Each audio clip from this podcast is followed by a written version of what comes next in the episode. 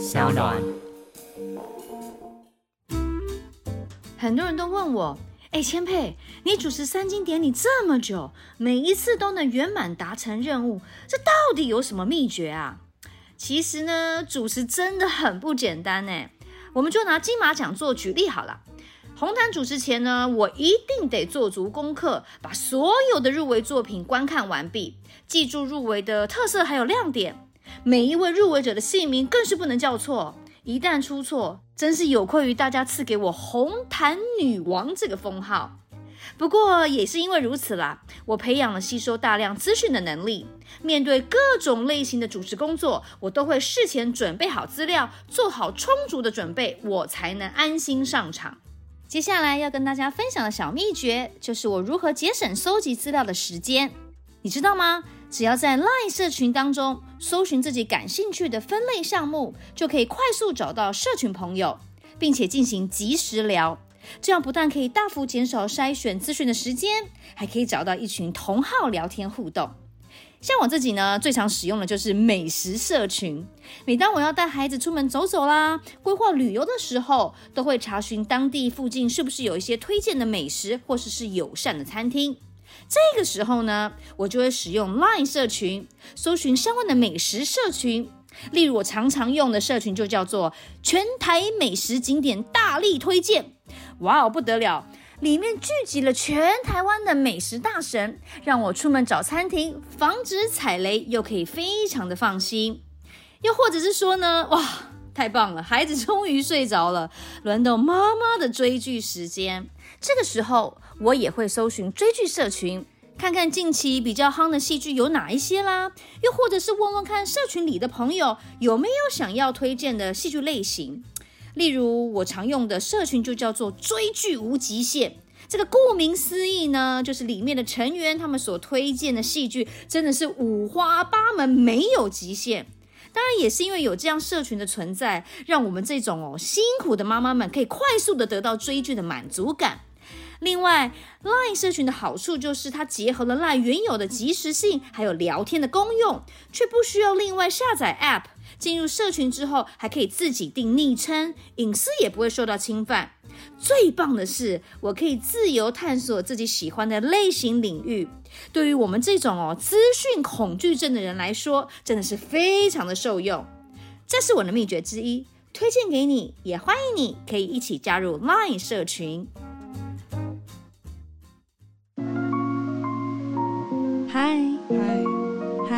嗨，最近好吗？嗨，最近好吗？酒馆不打烊。那有可能一人分饰多角吗？有可能，或是这叫团体戏的时候，像歌队那样。阿姐，你今天要去哪里？阿姐好，今天要来去游赏百货。小姐，你就随我啦呀！各位听众大家好，我是杨千佩，欢迎收听 SoundOn 原创节目酒馆不打烊。其实在现在这个资讯很爆炸，网络发达的时代，我们会发现其实手机一打开，常常可以追剧啊、看电影啊，或是听音乐，跟我们世界各地的朋友交流。不过我个人觉得，科技虽然让我们生活变得更好更快速，但是好像人跟人之间的连接会变得比较疏远。当然我觉得水能载舟亦能覆舟，有没有觉得好像让一些比较独特美好的价值流失呢？但也不一定啦，因为呢，也是因为科技的关系，可以让这些美好的传统艺术变得更新颖一点。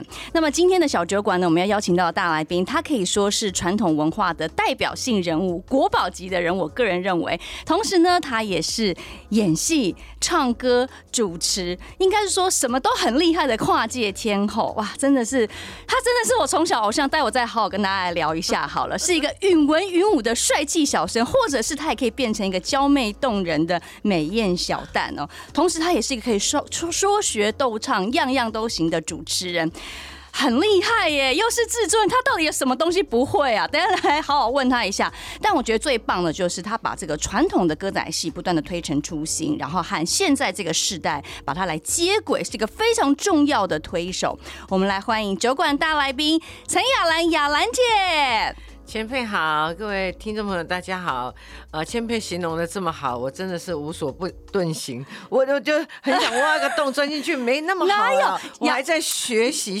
雅兰姐，你记得我们就第一次我真的说，你好，你好，我是千佩啊，你好，我是陈雅兰，就是你知道什么时候吗？我忘记了，除了金钟奖，不是，是2012年跟张国立。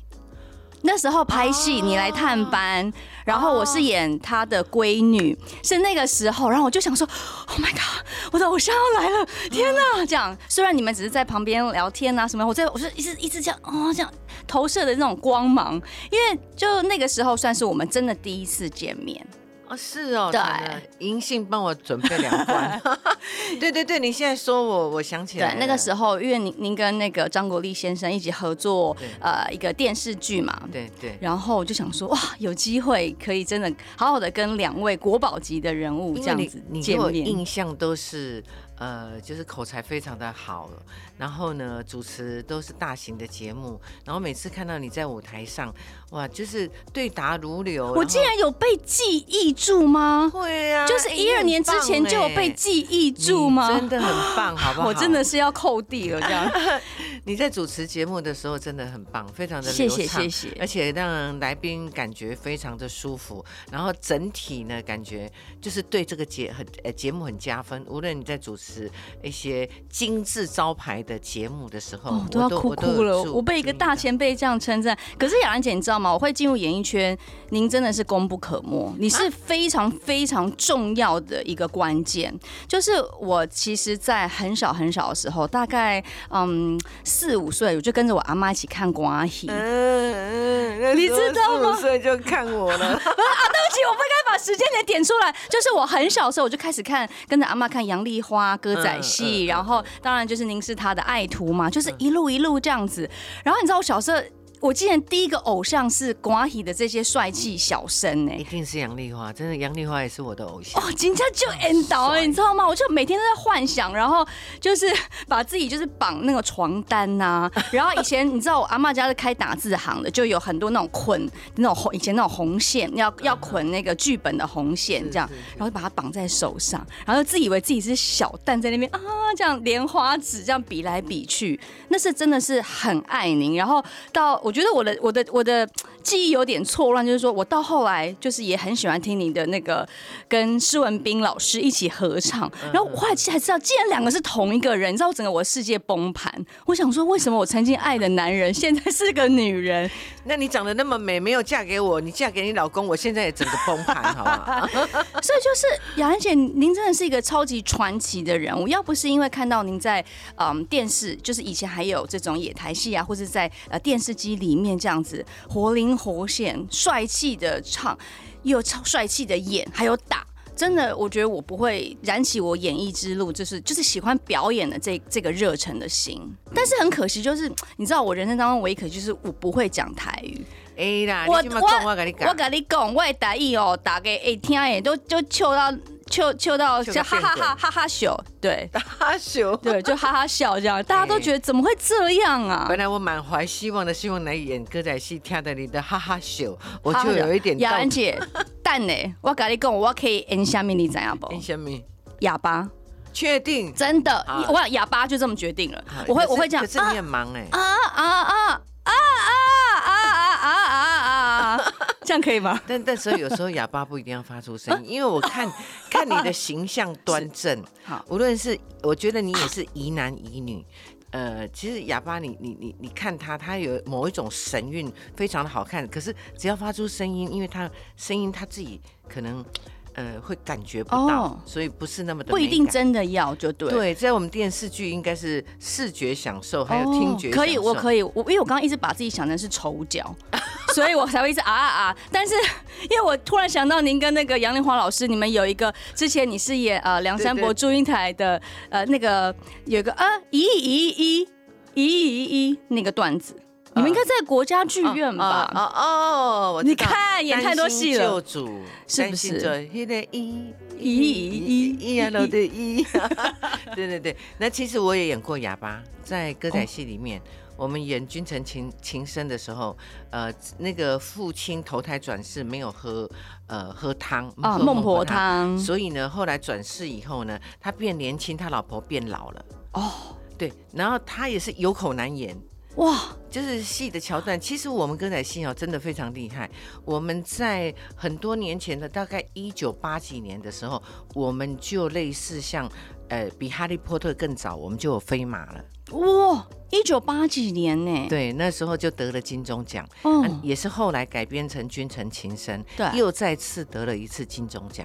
虽然大家都觉得好像歌仔戏是一个很传统，对，就是比较年纪比较大的人在看的，其实我们的剧本的编写方式其实不会输给国外的编剧。嗯，像我们的《牛郎织女》就是韩国他们现在写的那个《来自星星的你》哦，对不对？牛郎织女不就是？其实歌仔戏真的是可以把它重新包装，然后把它推到国际舞台上面去，让大家看到真正属于台湾的戏剧作品。是，从以前到现在。好，那我们开始从雅安姐之前是怎么跟歌仔戏结缘？因为我知道您小时候其实蛮抗拒。我在看一些可能记录采访的时候，就是说，甚至连同学都不敢请回家，为什么呢？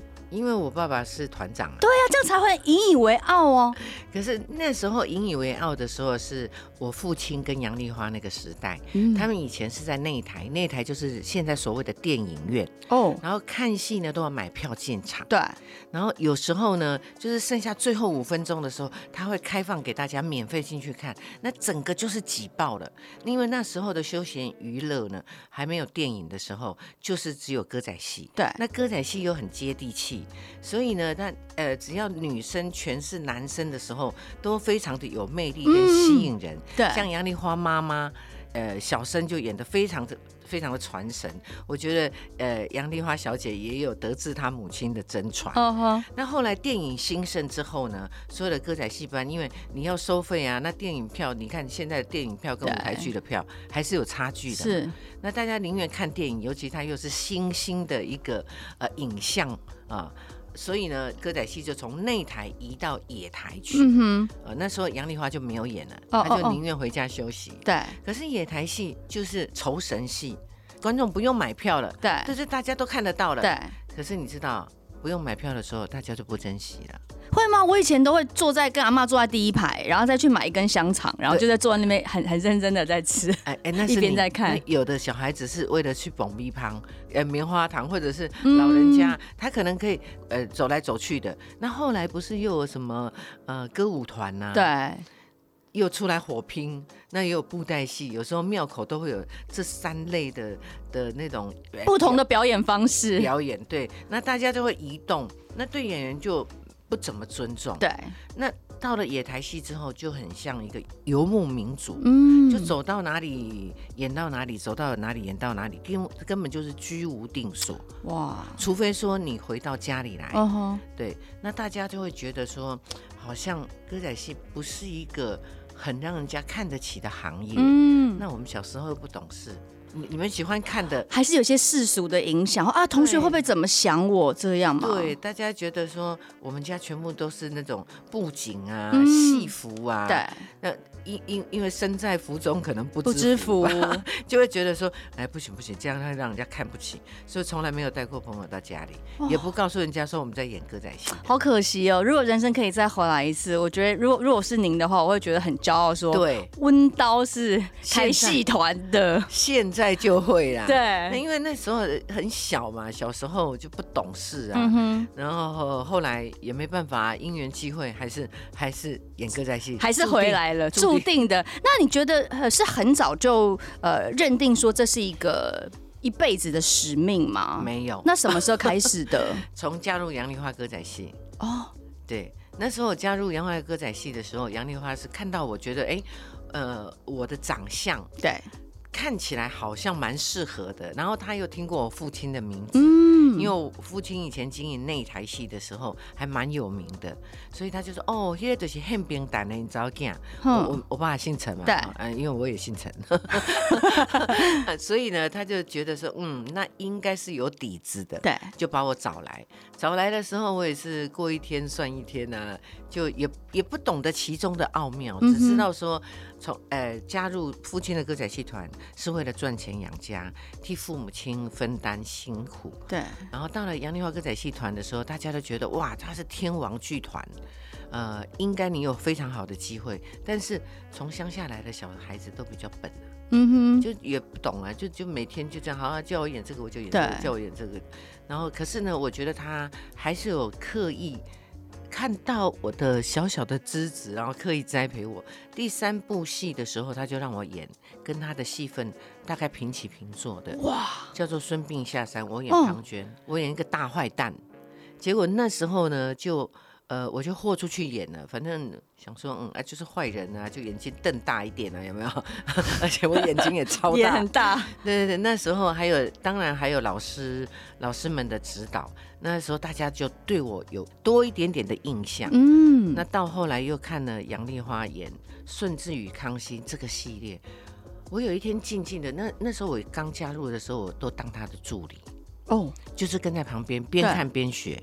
那也是学到很多，对对对，那身上都要背很多武器，他的茶啦，他的剧本啊，他的椅子啦，他的雨伞啦，他的好有画面哦，对对对，就全部都跟着跑，我跟纪律如两个轮流这样子，然后结果跟久了以后，我突然间有一天看到他跟徐秀莲在演戏，那时候突然间开窍了，突然开窍，对，就觉得哇，怎么那么帅啊？哇，他怎么可以把男生诠释的？比男生更男生，对，而且他是风流不下流，那突然间我感觉到这门艺术的一个窍门跟一个那种让人心动的感觉，被吸引住了。对，那时候我就说啊，我一定要学习他，我一定要跟他一样，要像杨丽花老师一样。对，那时候才开始，他是你的目标，开始学习。后来不是有很多人说我是杨阿姨的私生女吗？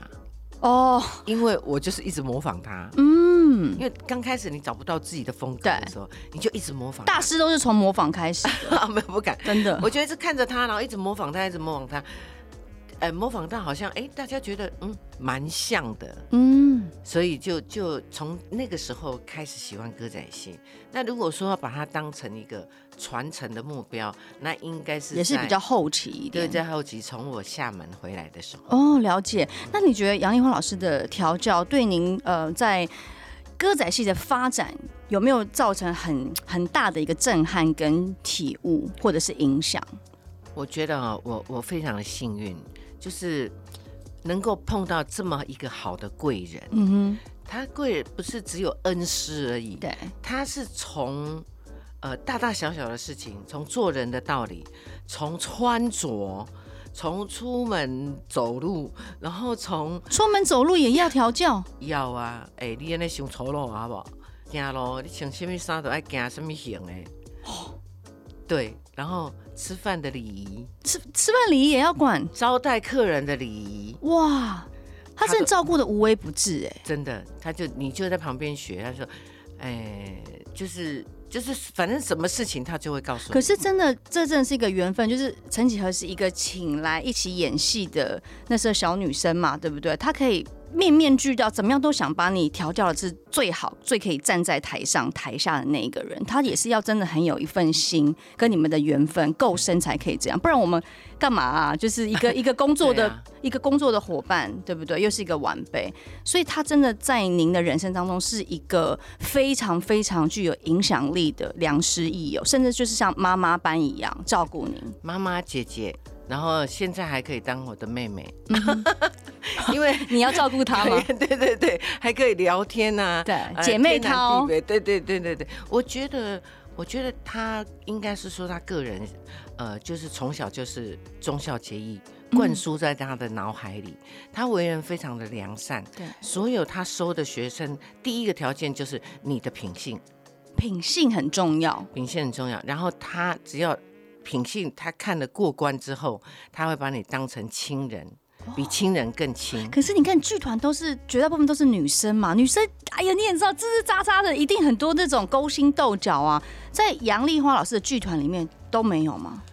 小小的勾心斗角，像小朋友的勾心斗角当然有啊。我刚入团的时候被欺负就季丽如她是第一期学生，我是第一期跟第二期的中间的空降部队哦。我一来，因为我从小不是从小，因为我毕业之后就在父亲的剧团演戏，对，那我学过刀枪剑戟啊，早上他起来跑圆场，基本功我都学过。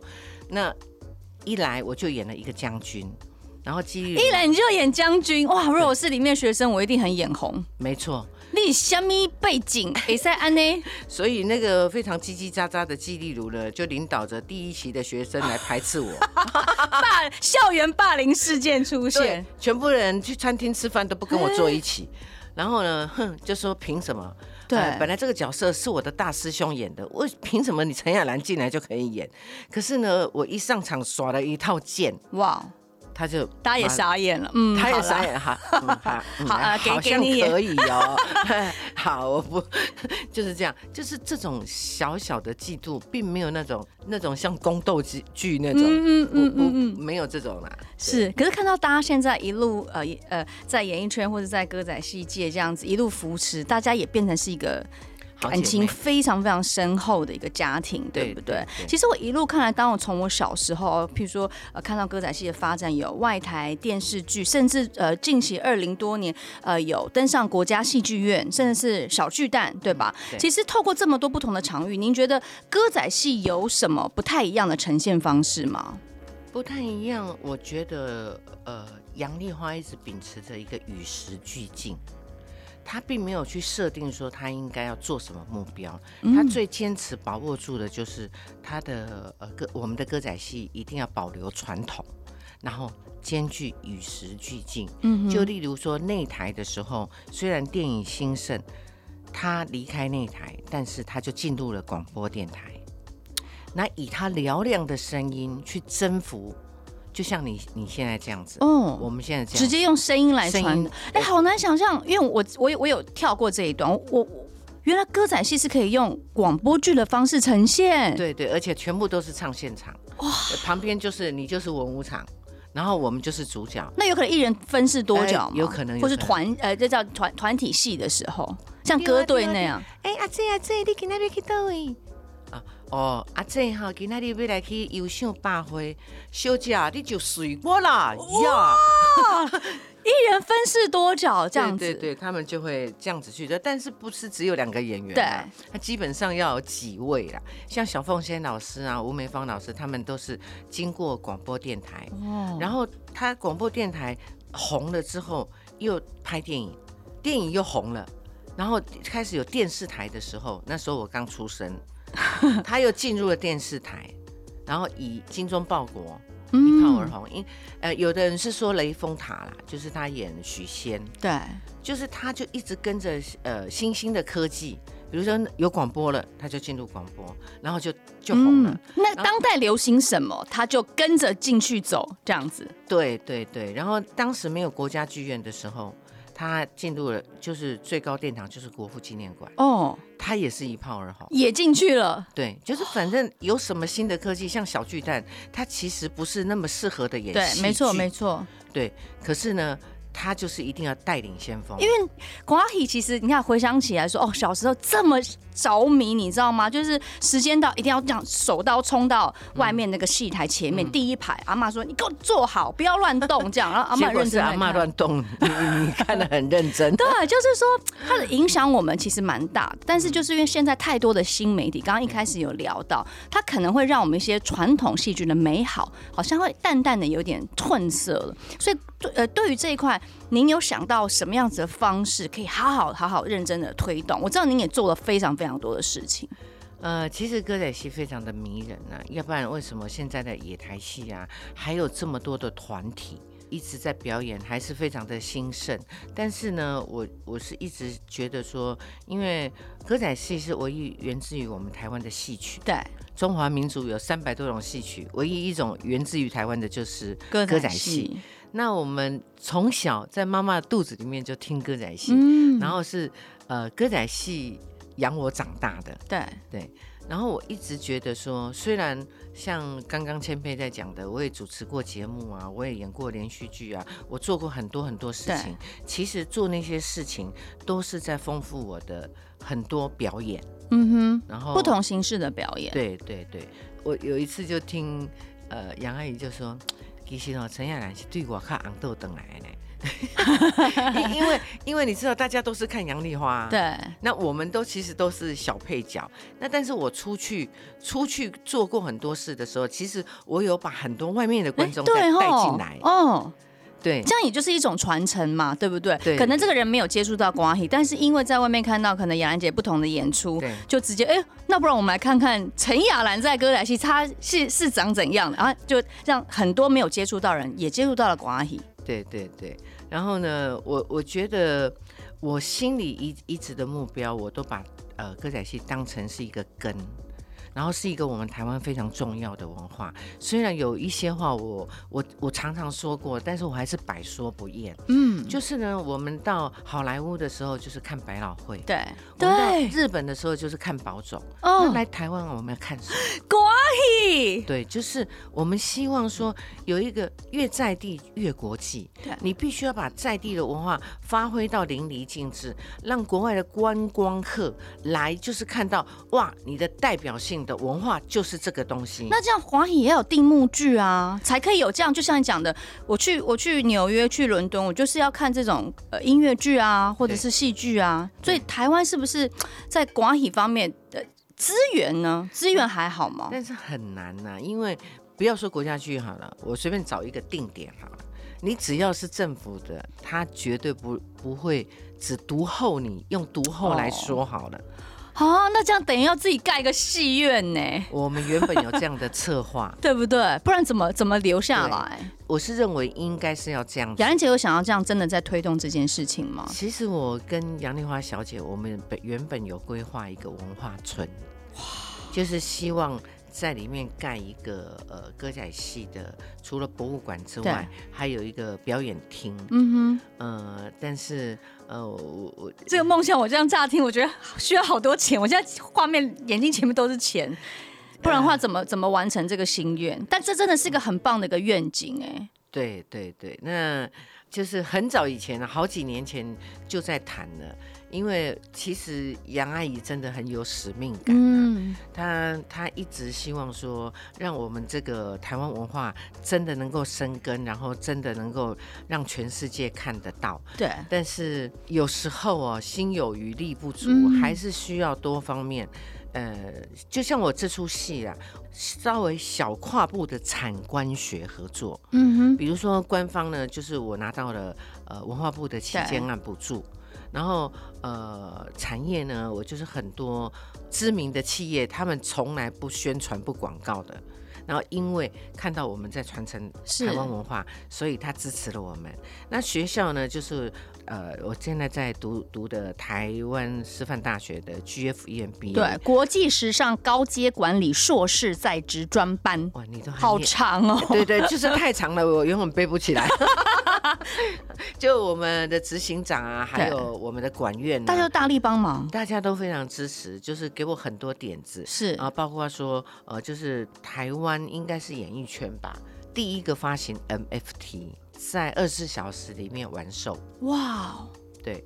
然后就是我先小动作的做一个产官学的合作。那我刚刚所谓的说大剧院啊，这也是必须要产官学对一起来协助，然后希望有真的有人可以看得到，这个真的是我们台湾的一个地标，嗯，应该要做一个这个地标性的建筑物，或者是说表演中心，对，才能够让我们台湾有一个立足点。不，当然夜市很好，嗯，小吃很好，像我这次嘉庆君游台湾的片尾曲，我就把所有的小吃都用 rap 给唱出来。对，我唱到我舌头都快打结了。那但是除了小吃之外，我觉得要雅俗共赏。嗯哼，对，你有可以让大家放松的地方，你也要让大家觉得，哎，我应该穿一件礼服，打个领带，穿个旗袍，或者是穿个小礼服进去欣赏这么重要的演出，算是台湾国粹的表演。对，这其实都是我们一直努力在进行。大工程欸，真的大工程，所以我们只能从电视剧去先去影响。对，因为剧团其实你最多的人数大概2000多人，国父纪念馆2500，有点受限。对，然后国家剧院1500多，嗯哼，然后每次只能演4场，对，像总加起来。不到10万人，但是我们如果拍一出电视剧，是它其实收视人口如果每天50万的话，我们30集这样子传承观众的力道会比较强，更广一点。特别是现在除了在电视版播出之外，之后还可以上网络版本，嗯，对不对？甚至我刚突然脑中就过去一个念头是，我觉得应该要上串流平台。都有想过啦，但是我觉得还是有某方面的助力，嗯，对，要各界的帮忙，大家一起推动。因为说真的，单靠杨丽花老师或者是靠雅兰姐，真的会有点辛苦。对，因为我们懂得没有那么多，坦白讲，我只懂得怎么把歌仔戏做好。嗯哼，那其实像 MFT 也好，我们跟卡曼结合也好，我们发了原声带也好，很多很多重重的，这些都是很多专业的人来帮我们。对，我们只要把戏的本身做好来。那你到串流平台，你必须要有那个，还要在对通路行销。对，哦，这也是一环接一环的。那你有这些助力吗？嗯哼，因为我们不是10项全能，那一直要靠我们说我们做得非常好，然后让大家发现。我觉得现在就像你说的，新兴媒体这么多，对，不一定会发现你这个小区块，了解。所以我们刚开始的时候宣传真的非常的用力。有啊，有看到雅兰姐全台跑透透。除夕我们就扒了一口饭，然后就杀到西罗福星宫去宣传。哇，好辛苦哦！那其实这一次嘉庆君游台湾，有什么样子新的尝试或是创新吗？其实我的第一部歌仔戏呢，我以前都在杨丽花歌仔戏，但后来呢，到了厦门去发展之后，我一直觉得心里放不下歌仔戏。那时候杨阿姨也觉得说，这个现在歌仔戏制作环境没有那么的好，所以她也算半退休状态。然后我就跟她说，我心里还是觉得歌仔戏真的不能放，然后我心里还是有那个热度。我还是希望把这个根一直传承下去。然后杨阿姨说：“哦，我很高兴你能说这句话。那我不要用你的招牌，因为我怕我做的万一搞砸了，所以那我可以成立陈雅兰歌仔戏嘛。你知道我们的制度是不能，老师在的时候我们不能有自己的剧团的。懂。对。”然后征求他同意之后，他同意我成立陈雅兰歌仔戏，我就从厦门回来。对。要不然我在厦门还算不错了，天后好不好？对啊，你刚雅兰姐，你刚刚这样讲，我突然想到，对啊，你之前在厦门真的是完全就是一席之地，就有陈雅兰一个台湾人就够了，因为没有人去啊，只有我，所以可是那也要接地气，大家观众喜欢啊，对不对？所以想说，我刚突然就忆起来，因为带孩子太累，你知道，突然想说，对哦，有这一段，雅兰姐之前在厦门是天后级的，怎么会回来台湾就毅然决然？好好的白花花的银子不赚，对不对？要回来推广歌仔戏这么辛苦，这么就是很艰巨的一个任务。其实厦门的观众他们真的很和善，也非常喜欢我们的台湾文化。对，他是因为喜欢歌仔戏而认识我，然后我去开台之后呢，哇，结果大家都非常的捧场。不嫌弃的，就是大家觉得，哎，我还蛮有亲和力的，很像邻家小孩。其实你去了，你也会中，因为你没去而已。所以，在那5年之后呢，我心里还是都念念不忘着歌仔戏。所以回来跟杨阿姨请命之后，成立了陈雅兰歌仔戏。我的第一部戏呢，我就用百老汇的变身怪医，就用百老汇的剧去改编。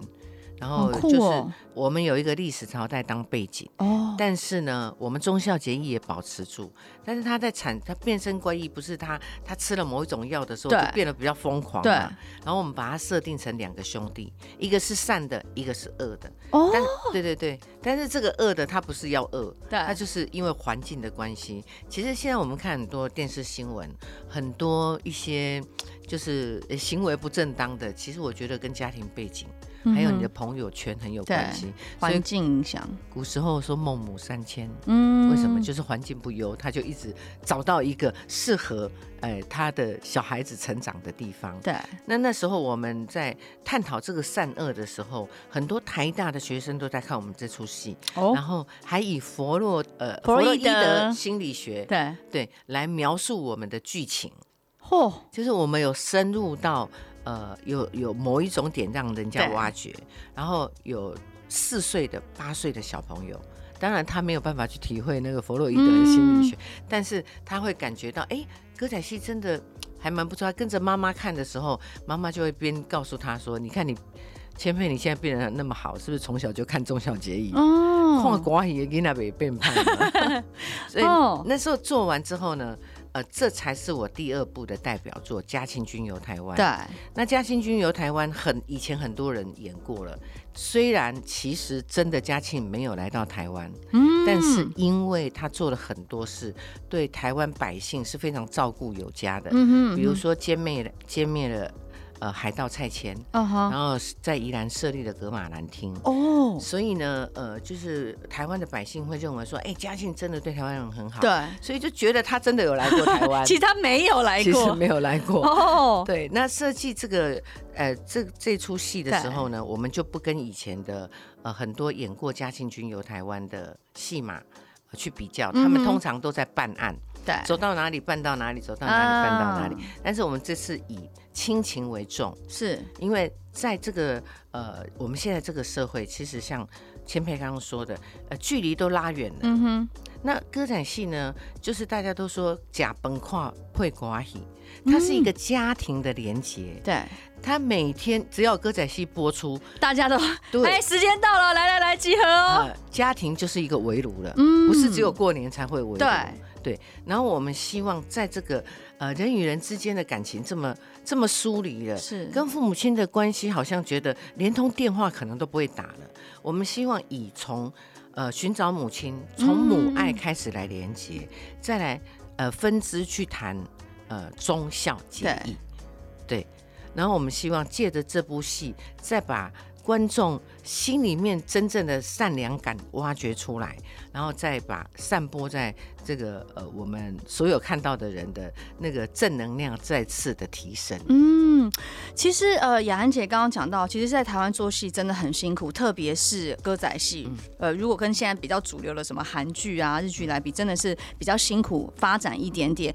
那您觉得在这个整个制作环境下，你看动不动就是要有马啦，然后动不动就是要有一些大场面，会不会真的很受限啊？可怕的是动画，我们第一集300多颗动画，光那个船第一集就300多颗哦，就是神鬼奇航的船，太辛苦了。你有没有看到片头？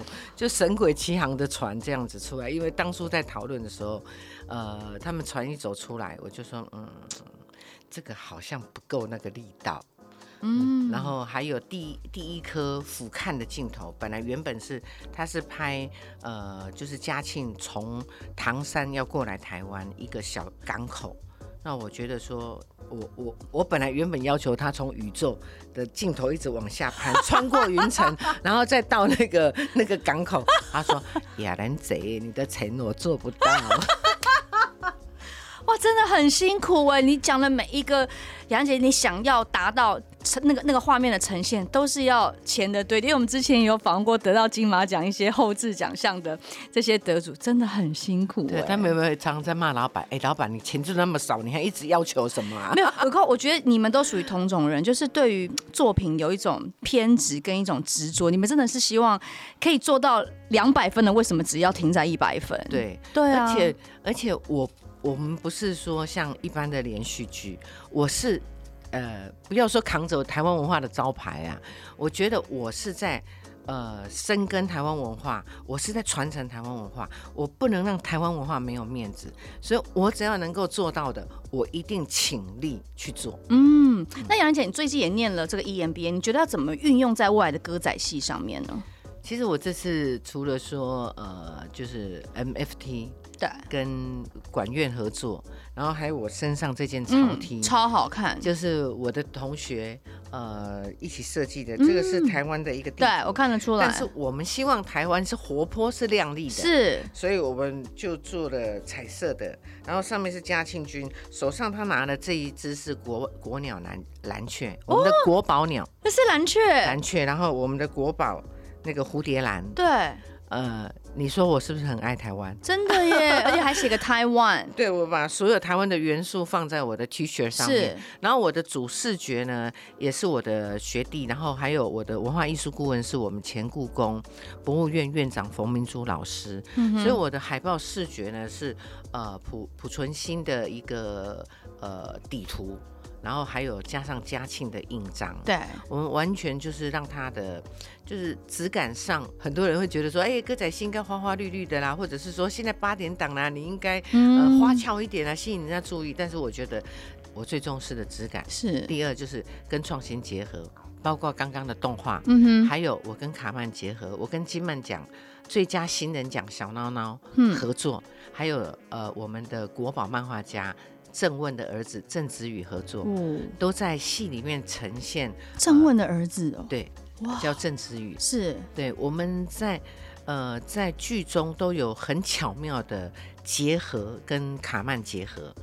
因为我觉得虽然我们在创新，但是你只要把不一样的东西跟你的戏是融合不起来的，会变成四不像。但是最主要，再怎么创新，一定要保留我们的原汁原味，对，那才能够让歌仔戏这条路走得长长久久。哦，那真的是很期待，嘉俊星由台湾演完之后，可以再度的重播，或是在哪个平台？重播是应该会啦。对啊，所以这也是台视60年的大戏嘛，对不对？我觉得大家真的是要好好的来看一下雅兰姐在里面所放的很多的小巧思，对，里面真的你看，像不管是画面整体的呈现也好，我觉得最主要是那个心意，就像刚刚雅涵姐讲的，一系列可能哪怕是一点点的新的心意，可是可能如果你有心的话，观众都可以看得到。对，包括我头上的饰品啊，我手上拿的这些就是因为我是演嘉庆王，对，这些饰品都是杨丽花帮我打造的。哦，对，老师自己跳下来帮你打造。我歌仔戏真的是偶像剧的鼻祖，对，要不然以前最疯狂的就是杨丽花，对，才有后面的偶像剧，所以他们对每一个美感他都非常的注意，是。那像我们这次有一个反派的女主角刘英，她手上的那个扇子啊，或者是她手上的坠饰啊，那个就是我帮她设计的。哦，杨丽花设计我的，我设计别人的。大家真的都很尽心尽力，就是为了戏可以好上再加好。对。那在接下来今年度，雅兰姐还有什么样的规划或想做的事情？因为您真的做很多事。我刚刚其实因为您在演艺圈的资历非常非常出色，主持歌仔戏，然后唱歌、连续剧、电影，就每一个领域都表现得非常好。那在今年呢？你有特别设定要在哪个方向多一点规划吗？其实坦白讲啊，《嘉庆君游台湾》这出戏有一点把我伤到，因为我觉得就是歌仔戏没有常态的推出，所以其实很多幕后工作人员都断层哦，对，没有办法，连幕后都没办法传承下去。对。虽然我们接了很多新意，是，就是有一些幕后的团队啊，主创团队，我们都用新的团队，但是新的团队它可以帮你做到新的概念，可是你的底蕴是我们的歌仔戏，它新的怎么跟旧的可以结合在一起，这一点结合就非常非常的重要，这一点就全部都是我亲力亲为，就像配乐就是由杨阿姨。他要亲自去做，像我们看 PPT 常常就有人讨论说，为什么男配角会有马叫的声音然后我的奶腹会有鸭子的声音，其实那个都是杨阿姨设计的哦。你他你不就要觉得说哦、他好像70几岁了，应该不会接受这么先进的一种感觉。其实他一直都在跟我看串流平台。对，哎，不错，杨阿姨她都找萧敬腾，对不对？之前中秋节都来一起跨界合作，还有阿令，对啊，还有什么不能合作的？对，所以呢，就是配乐连着。他配乐是每一集他都会到，嗯哼。那其他的配音啦、啊，或者 QC 啦、啊，包含字幕，我们每一次 Q 字幕都要5-6个小时。哇！即使有人打好了，我们都还要5-6个小时，因为我们希望在……哎，你会不会觉得我很机车？不会啊，就是要把事情做到好啊。对。因为我台语你可能比较不懂啊，庆崩登妖郎，庆崩登妖郎，你知道意思吗？你很饿啦，然后看到隔夜饭啊，你也吃啊？哦，吃啊，对啊，吃啊。那国语怎么讲？就是饥不择食。对对对对，你就很聪明啊，吓死我了。对，饥不择食。对，可是呢？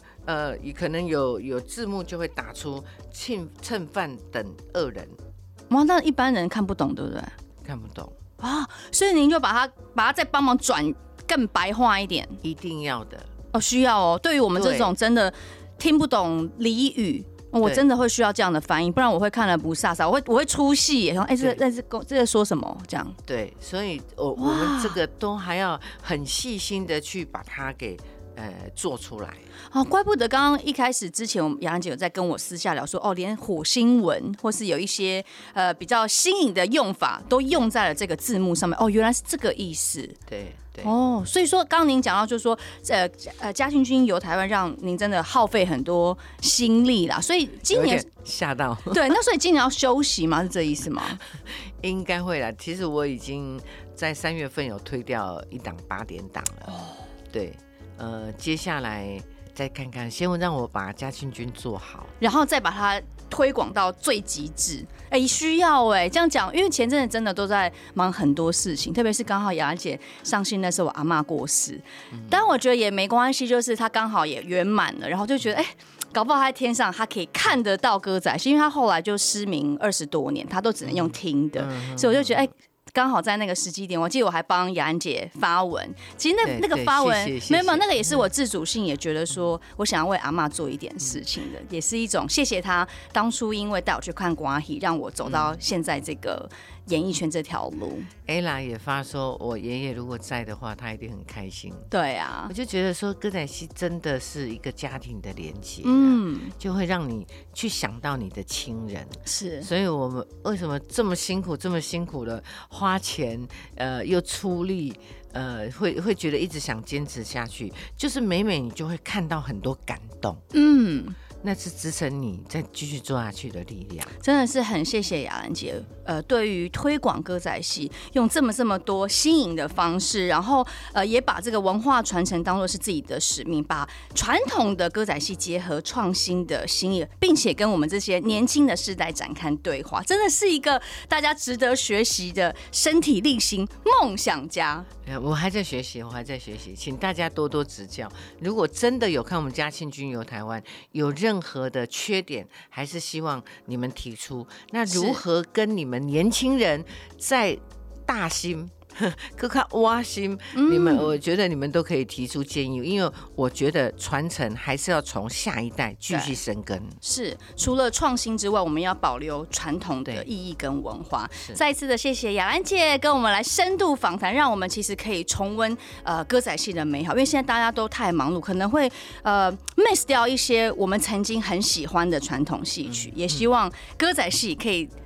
真正的代表了我们台湾的文化，谢谢雅安姐，谢谢千佩，你说要来演的、哦，哎，对我记得、哦，我观众朋友你们我正准备要接，你记得一定要找我演戏，好，谢谢雅安姐，谢谢，好，拜拜，拜拜。